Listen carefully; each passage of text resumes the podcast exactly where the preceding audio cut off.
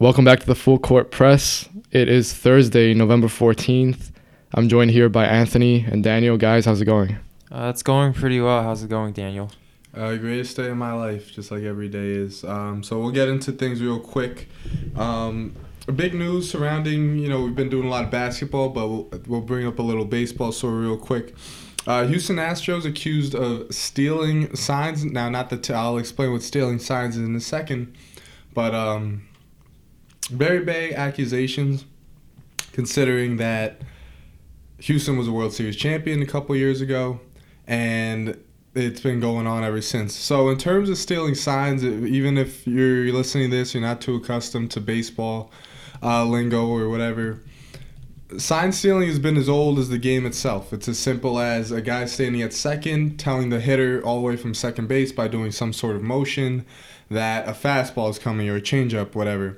But we've had the rise of technology now. We have cameras everywhere. So what the Houston Astros have been doing is they use the center field camera, the view pretty much that you're getting on TV.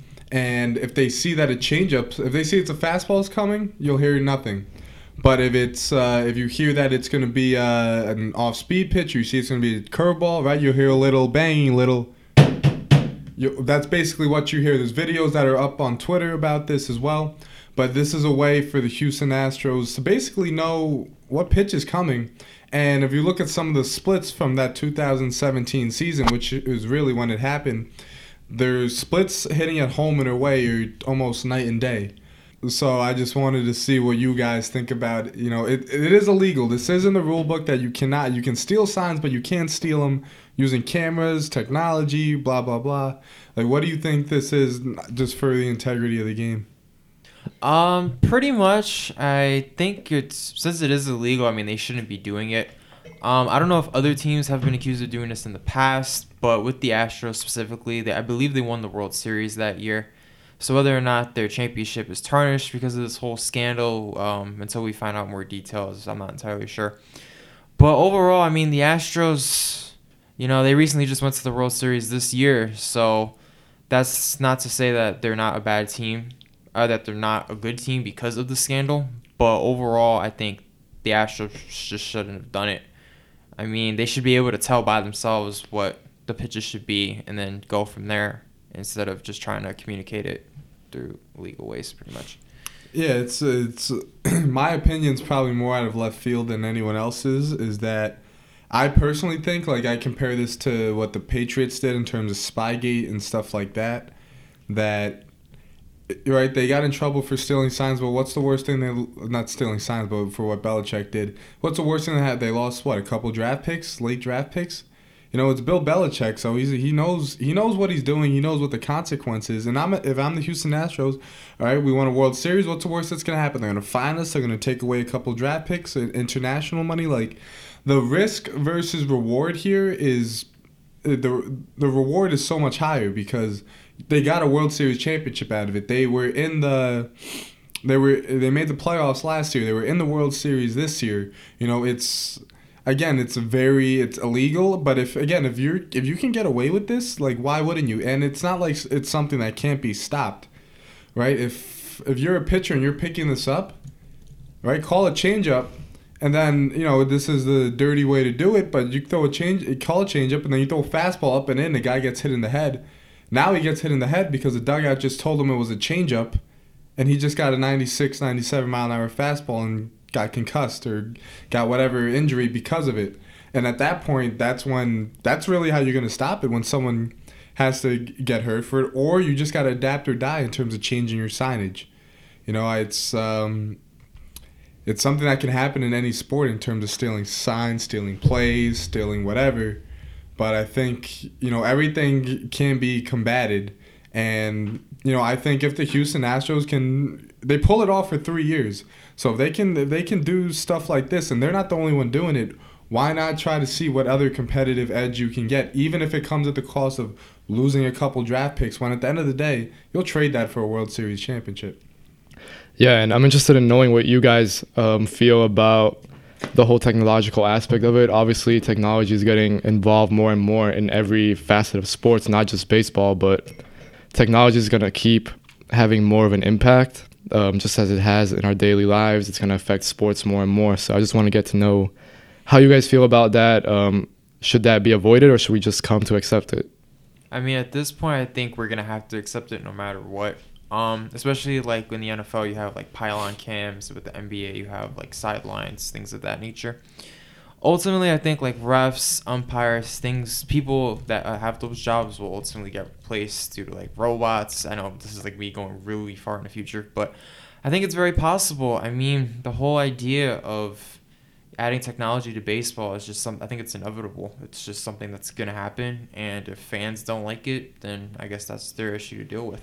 Yeah, I think a lot of it too is uh, two of the guys who were instrumental in doing this, Alex Cora and Carlos Beltran. Cora's the manager of the Red Sox, who got they were cracked down with sort of using Apple watches to steal signs. I think last year or two years ago, and then you have Carlos Beltran, who's now the manager of the Mets, who again they were both very instrumental in picking these signs up and implementing using the camera. Now, granted, Cora was a coach, Beltran was still playing when this first got implemented in Houston, but again, Carlos Beltran that already gives you an idea of who like what he he will do anything to win. And you know what? People don't like Belichick. They don't like guys who do stuff like that. But at the end of the end of the day, are you gonna let your morals decide what you're gonna do, or you're trying to win championships and build something? You know, this is your job. This is your livelihood.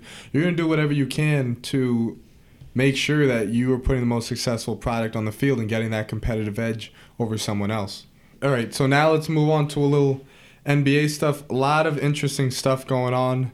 Um, I guess we'll start local right now, and we'll talk about the New York Knicks uh, a lot of stuff going on over the last week. We saw after I think it was that Cavaliers game where they got the crap kicked out of them. Uh, all of a sudden there was a press conference, not just with Fizdale after the game, but now you had Scott Perry and Steve Mills talking to the media after the game. I think this was something that was set up as a from the top from Jim Dolan.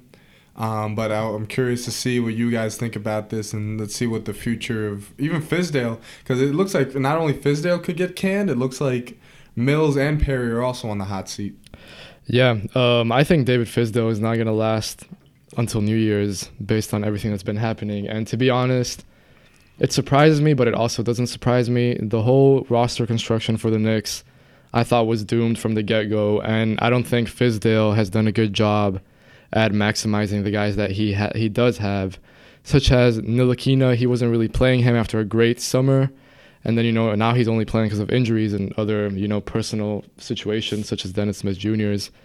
Then you've got Bobby Portis, Julius Randle, Taj Gibson, um, Marcus Morris. All those four guys, like you got to know how to use them rather than just Julius Randle right now. I think he has a huge turnover rate. Um, he's a huge ball hog right now. I know that I saw the other day he has the most seconds per touch in the NBA. So it's just very, not very conducive to what the Knicks are trying to do or what Fizdale seemed like he was trying to do last year. And then Mitchell Robinson too. You know he's gotten into foul trouble, but Fizdale, the leash with him has been so short. And yeah, based on how everything's going, based on what Steve Mills said, based on you know Dolan's history in New York, I think you know this marriage is set to end in, disa- in disaster. Yeah, no, I definitely agree. I think with the way the Knicks are playing right now, I believe they're two and nine. excuse me. Um, they're basically one of the worst teams in the NBA, and there's a lot of reason as to why David Fizdale's job security is on the line. Point is, um, with the Knicks, you know, they got a lot of players that could work, but the way Fizdale has been coaching them, it just hasn't translated to wins. And with the Knicks, it's just it's a disaster. Um, I originally thought that if they like all the pieces were work together in like a dream world, uh, they could maybe make a run for the eighth seed. After the first few games, I just don't see it happening anymore. And and the thing is with this team is right, you didn't get Kevin Durant, you didn't get Kyrie Irving, you didn't get any big name free agents, right? Your biggest guy was Julius Randle. What like what were you actually like expecting them to do? Like I thought they could make an eight seed in the Eastern Conference, but you know I think a lot of it has to do. I don't like Fizdale's scheme in terms of mm, trying to make Julius Randle a point forward because he's not that. That's why his turnover rates are so high. That's why in practice today he even or yesterday he even said to Fizdale, "You're right. I want to, you know, I want to." Pass the ball. I don't want to look for my shot first. The entire practice, I want to look for other guys. And Fizdale said he did that, and he can he did that the whole entire practice, and he said he's going to bring that into tonight against Porzingis and the Mavs. But I just I don't. I think there's a lot of decent to good pieces on this team, but it's a, it's just a matter of you got to find the right rotation. Ntilikina should be the starting point guard. We've seen we've seen him play really really well this uh, first few games of the season. I like the way he's playing. He's being more aggressive. Even when again that game in Dallas, he was being aggressive. He went at Porzingis. You know, he is trying to do whatever. He's making plays. He's not trying to just be a defensive guy. Um, RJ Barrett's been great, and unfortunately Robinson's been in and out of the lineup with his injuries. But I think we need to play through RJ Barrett, play through Frank Ntilikina, play through Kevin Knox, Alonzo Trier, don't keep trying to play through Julius Randle because we've seen he's just a turnover machine when the ball's in his hand. Guy's strong as hell in the paint, but we can't continue to continue and continue to let him just do spin moves in the paint with two guys around him and continue to lose the ball. He's not a point forward, and we need to understand that he's a very good player, but you need to know how to utilize him, utilize him in his strengths. Yeah, and the Knicks taking on, as Daniel mentioned, the Dallas Mavericks at 8 p.m. today. Today is November 14th, since the podcast isn't going to go up tonight, probably. But we'll be sure to talk about that game next week. I think it's going to be a really fun game. Um, when the Knicks played Dallas a couple days ago, or a couple weeks, yeah, a couple days ago, it was a pretty good game. I mean, Ntilikina going at Porzingis, like Daniel mentioned. Porzingis, I think he's going to want to have a big night today tonight at the Garden. So I think it's going to be an exciting game, and I don't know. I mean, if the Knicks get blown out, does Fizdale make it past the weekend? I think it's definitely a question worth posing, at least. Yeah, no, I definitely agree. I think that whole staff is gonna get fired relatively soon, and because Jim Dolan realizes that he needs to make some major changes, because the Knicks have been pretty bad ever since Melo was left the Knicks. You know, and, but then yeah, yeah, sorry, but like the thing is, then, you know, it's all good and dandy to make, you know, fire Fizdale, file Mills, fire whoever in the front office. But at the end of the day, when you've been bad for 20 years, or like at least relatively bad, if not terrible for 20 years, you have to look at Jim Dolan himself and realize that, hey, this is not the guy who should be running the Knicks. I mean, no. I mean, if I had a choice between Dolan and the rest of the staff, Dolan would be the one I would definitely get rid of 100% because he's let the bad Knicks continue to be the bad Knicks for as long as I could remember. But ultimately, that's not going to happen because he owns the team. So I think what he's gonna end up doing in order to try to salvage whatever's left of the Knicks, he's gonna try to fire the coaching staff, fire the GMs, um, and to try to revamp his whole staff. You know, who he's gonna go after, I'm not entirely sure. There's not a lot of great candidates out there right now that's available. But you know, I guess we'll just have to wait and see to see how the whole drama uh, turns out. Um, but going to tonight's game, I'm just curious what you guys' thoughts are. Porzingis coming back to New York.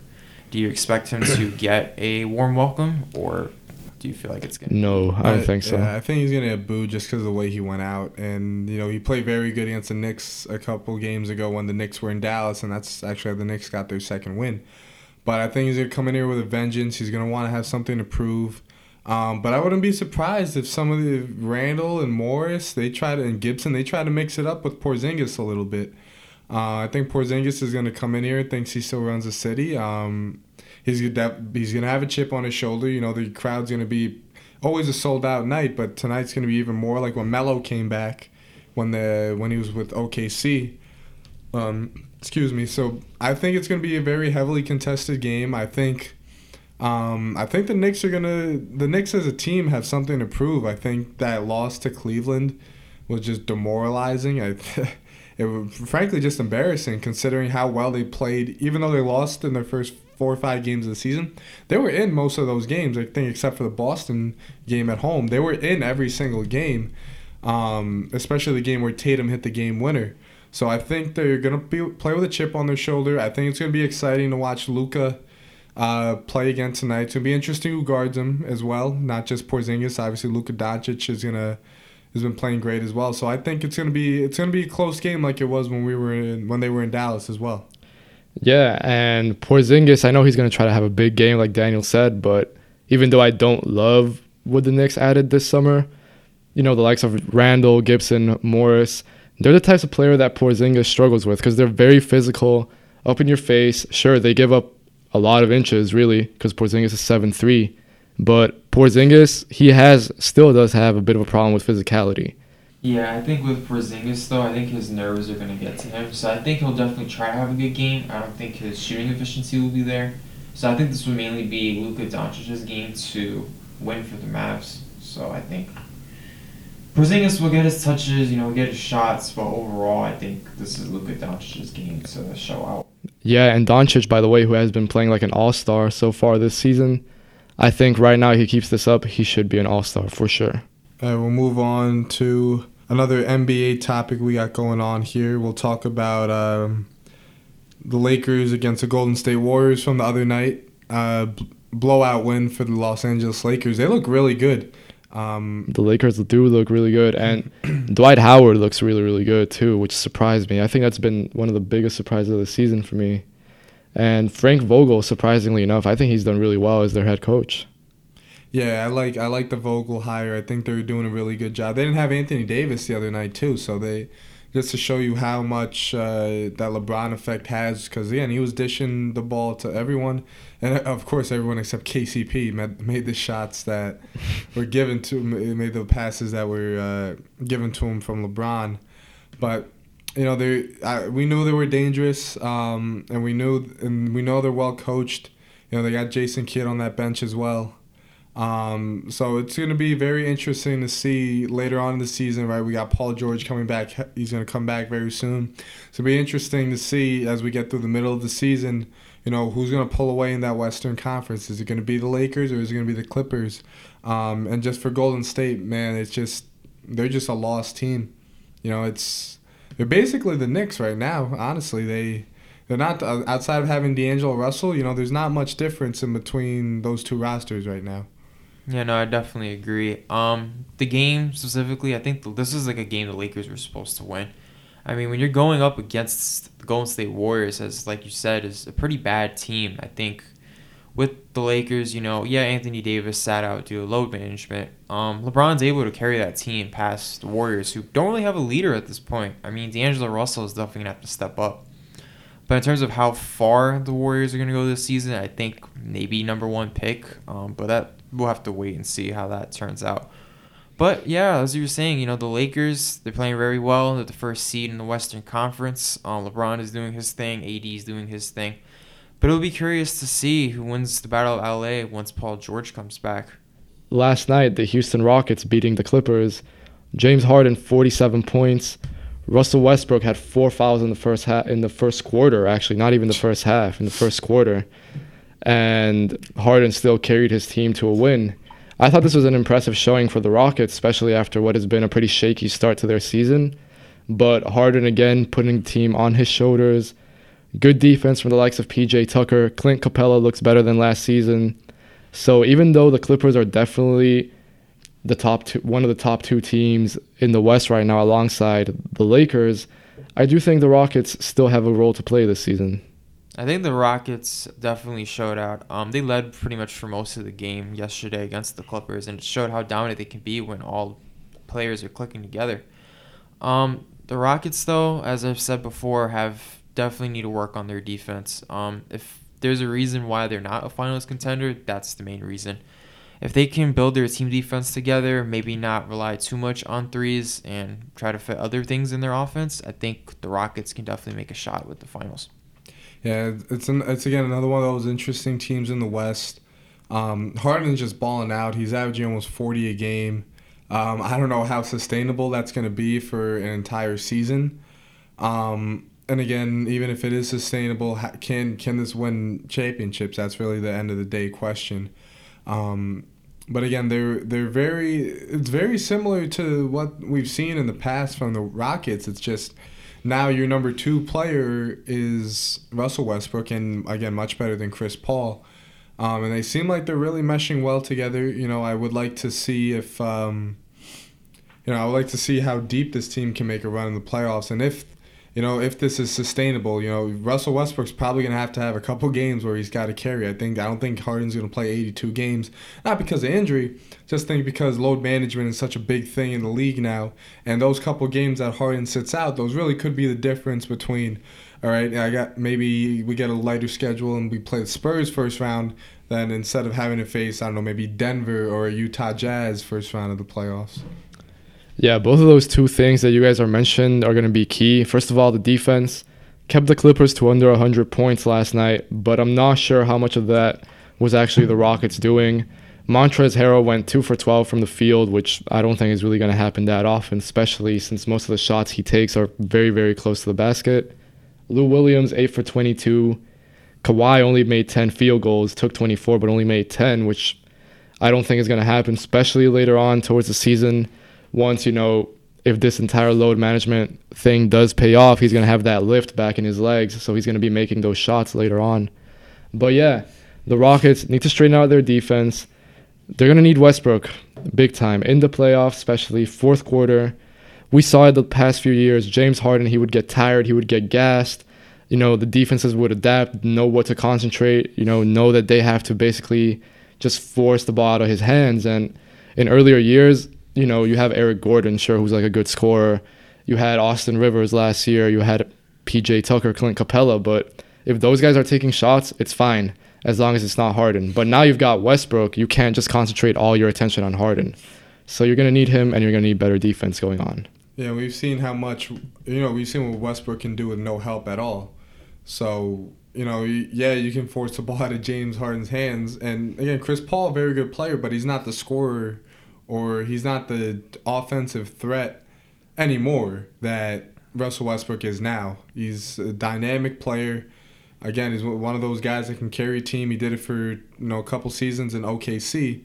So it's going to be very, very interesting to see how these guys are going to continue to go on throughout the season. And, you know, I think at the end of the day, you got to do this in a seven game series. You know, it, Harden's conditioning's top notch for him just to be able to do it for as long as he has. So it's just a matter of, you know, can Russell Westbrook really help him take that load off of off him because really, in reality, Harden doesn't need to score 38 points a game for the Rockets to win. You know, all he needs is to get 25 to 30, and you know Westbrook will help you take care of the rest along with the other supporting cast members they have. Um, so you just want to see, you know, Harden's balling out too, so he's going to get to the free throw line, so his points aren't as stressful. But um, you know, I'd like to see if Westbrook takes over a little bit more as we continue to go into the rest of the season. Yeah, no, I definitely agree. Um, towards the playoffs, um, Russell Westbrook and James Harden will definitely have to share the load. I still think it's James Harden's team, so he'll definitely take most of the load. But especially when he's struggling, Russell Westbrook or Gordon, PJ Tucker, they're going to be the guys that have to step up in order for the Rockets to win games, which will lead to playoff series, which will hopefully lead to a championship for them. But until that happens, um, we'll have to just wait and see. Yeah, the interesting about them too is they, they make your lives as a coach, they make your lives so tough because if you look at um, you know just any other team with a good one good guard, you know you can put your you know you if you have if you have another good guard on your other team as well, you put one guy on the player who's not as good, and then one guy guards you know the non-scorer guards the scorer for the other team. But now you got two guys who like to have the ball in their hands, so you're really putting a lot of pressure. Like in a situation where you're playing the Clippers, right? Like we saw that the other night. They didn't have Paul George, but you know Pat Bev, that Pat Bev wasn't enough, and Kawhi Leonard wasn't really guarding Harden for majority of the time. So in the playoffs, are you gonna go Harden and George guarding Westbrook and and Harden? I don't think that's what's gonna happen. I think they're gonna still trust Pat Bev, but you know, you gotta be you gotta be really careful because they really torched them, and I think Westbrook. What you know, we know Westbrook and Beverley have got beef that spans back to college days. So it's just a matter of you know, do you think Pat Bev can do this on his own, or do you think you got it? You might have to just say, you know what, I'll sacrifice their offense to put our best guys on them. Yeah, I think towards the playoffs, especially in late game situations, I anticipate you know if the Clippers and the Rockets do face off, then I'm hoping that James Harden is going to be guarded by Paul George in late stretches of the game. Um, PG definitely has the length, the mobility to really bother Harden in ways that I think Patrick Beverley doesn't. Not to say that Patrick Beverley isn't a good defender, which is what Westbrook implied actually after the game yesterday, saying that, you know, he only runs around and looks energetic, but he doesn't really do that much. But I think Harden actually he's a really really strong guard and he can just you know barrel through Beverley whenever he wishes or you know he has insane dribble moves in his arsenal. Whereas with Paul George, I think he can definitely do a bit more to deter Harden. Westbrook, I'm not sure who you put on him. I mean, you can probably put Kawhi on him, but I feel like that's almost a waste I of w- Kawhi. I would just go George on Westbrook and Kawhi on Harden. Um, Yeah, Because I think one of the things we see that step back, any any on someone Pat Bev's height, he's gonna get it off. Right, but we've seen a couple times you put a little length on him. A guy we've seen Mitchell Robinson block. We've seen Mitchell Robinson block his uh, his step back jumpers a couple times. And again, you put that height up there, it's gonna be hard for him to shoot over it. Kawhi's got those long fingers, he's got long arms, and I think he's definitely the guy to do it. And plus, Paul George guard, uh, probably guarded Westbrook in practice in OKC Mm. um, has played with him, so he knows his play style pretty well. So you know, it's just a matter of how you're going to match up. Same thing with you know, you you face uh, you face the Lakers. Someone's gonna you can't put you know some you ca you have to put one of those two guys on LeBron. You can't just try to hope someone else is going to lock him up just so Kawhi can try to score 35 or 30. You know, sometimes you got to make those sacrifices if you're going to win a championship. Yeah, I think overall Kawhi is gonna have to guard the opposing team's biggest offensive threat. So with the Rockets, for example, I think what the Clippers should do is that they should put Kawhi Leonard on James Harden and then put Westbrook. I mean, put Paul Jordan on Russell Westbrook. That way, those two threats are contained to an extent, and then you put um, Patrick Beverley on PJ Tucker because PJ Tucker doesn't really do much. He just shoots threes in the corner. And with the Lakers, I mean, it's interesting because LeBron, I think they'll most likely put Kawhi on him. But with Anthony Davis, you can try putting Paul George on him, but I don't think that would work out pretty well just because of the size Yeah. advantage. yeah. And then you could most likely what they'll probably end up doing is put Montrezl Harrell on him, but is he really a good defender? I mean, I know he's definitely improved his defense, but whether or not he can contain AD in a big game playoff It's- situation. I think, I think the height difference is a little too much. I think we saw. it I might, that I, first game. yeah, I might even put, I might try putting Kawhi on AD during certain stretches. That would be that would be an interesting match. We saw in that first game too when uh, it was like in the first quarter, second quarter period, yeah, where they were just going right when LeBron was on the bench. They were just going to Davis, post up, post up, post up, and they were just running the offense through him, and he just kept uh, putting the ball in the bucket. So it's it's very interesting to see what that dynamic is going to be because I think they put in Zubac in the game. He did he didn't do amazing, but he did a lot better than what Harrell Yeah. was doing too. I think with Zubac, you just, it's when AD Yeah. stretches out to the three point line, then I think he can't really handle that. Yeah, Or that LeBron AD pick and roll. I don't think he would be able to guard that. But I mean, then again, who's really able to guard That's- that? Yeah. that's really just almost unguardable. Yeah, it's like, do you leave the three open or do you let them drive right by you or settle for mid range? You know, it's pick your poison. I think, yeah, I mean, there you just have to hope. Honestly, probably like AD taking a three is probably the best Yeah. option there. Well, we saw the. I don't know if it was a set play or design play that was ran the other night, but the play was uh, they're on the left side of the court by the benches. Uh, Caruso, Caruso's on the elbow. He ca- he gets a pass from LeBron, um, and he throws it to AD in the post, who's on the right block, and LeBron sets an off-ball screen for Caruso. He goes. Mm, yeah, yeah, yeah. Then Davis dribbles back up. It's a little handoff to LeBron, and then it's pretty much a pick and roll from there. And LeBron either had they both guys went at LeBron, which is you know you're gonna yeah both guys go with LeBron. What do you have? Alley oop for Anthony Davis. So there's a lot of just those two right there. Just a small play because that's not that's not a fancy play, but it's something so simple that both of those guys can run so perfectly, and that's what that's a problem. If you want to sag off a LeBron, right, he'll take the 18 footer. Yeah, and I mean, there's just so many sets like that that the Lakers can run. I mean, even a couple nights ago, I'm pretty sure this was actually like in the same game, but the Lakers were just running the same set for Avery Bradley every every time, and it was like, I think they got probably like four buckets in five possessions or something like that. It was just AD on one block, McGee on the other, You got a little horns action, Avery Bradley in the corner, and then you're giving uh, JaVale McGee the ball. AD sets the pick, double double screen situation into a tight pick and roll, and then you know we've got Avery Bradley running off the screen. He can get to the buck into the basket. JaVale McGee rolling, you know, lob it up to him, or you've got AD in a mismatch. So if you run that same set with LeBron, I mean it's over for everyone. Yeah, it's that's really it's really what it is. And I know about 5:15 now, so I think we'll put a close to this week's edition of, excuse me, the Full Court Press. Um, let's talk about the, the issue coming out this week, next week. Hopefully next week. Hopefully next week. Ideally we, next we week. We have been suspenseful on this release of the press issue, um, but there will be writings from all three of us in there. I think Um, so. I think so, right? All three of us in there. I think a couple of us got articles, or I know Wilco at least has an article up on the website. yeah, we all got articles up we on all got them on the website. So well, except you, I think, but Yeah, I'm yeah, working screw- on getting screw it me, up by screw tonight. me, screw me.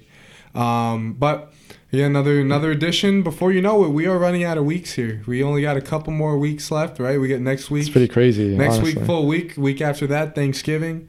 So time is flying by. And for everyone here at Full Court Press, enjoy the rest of your week and stay safe on the weekend.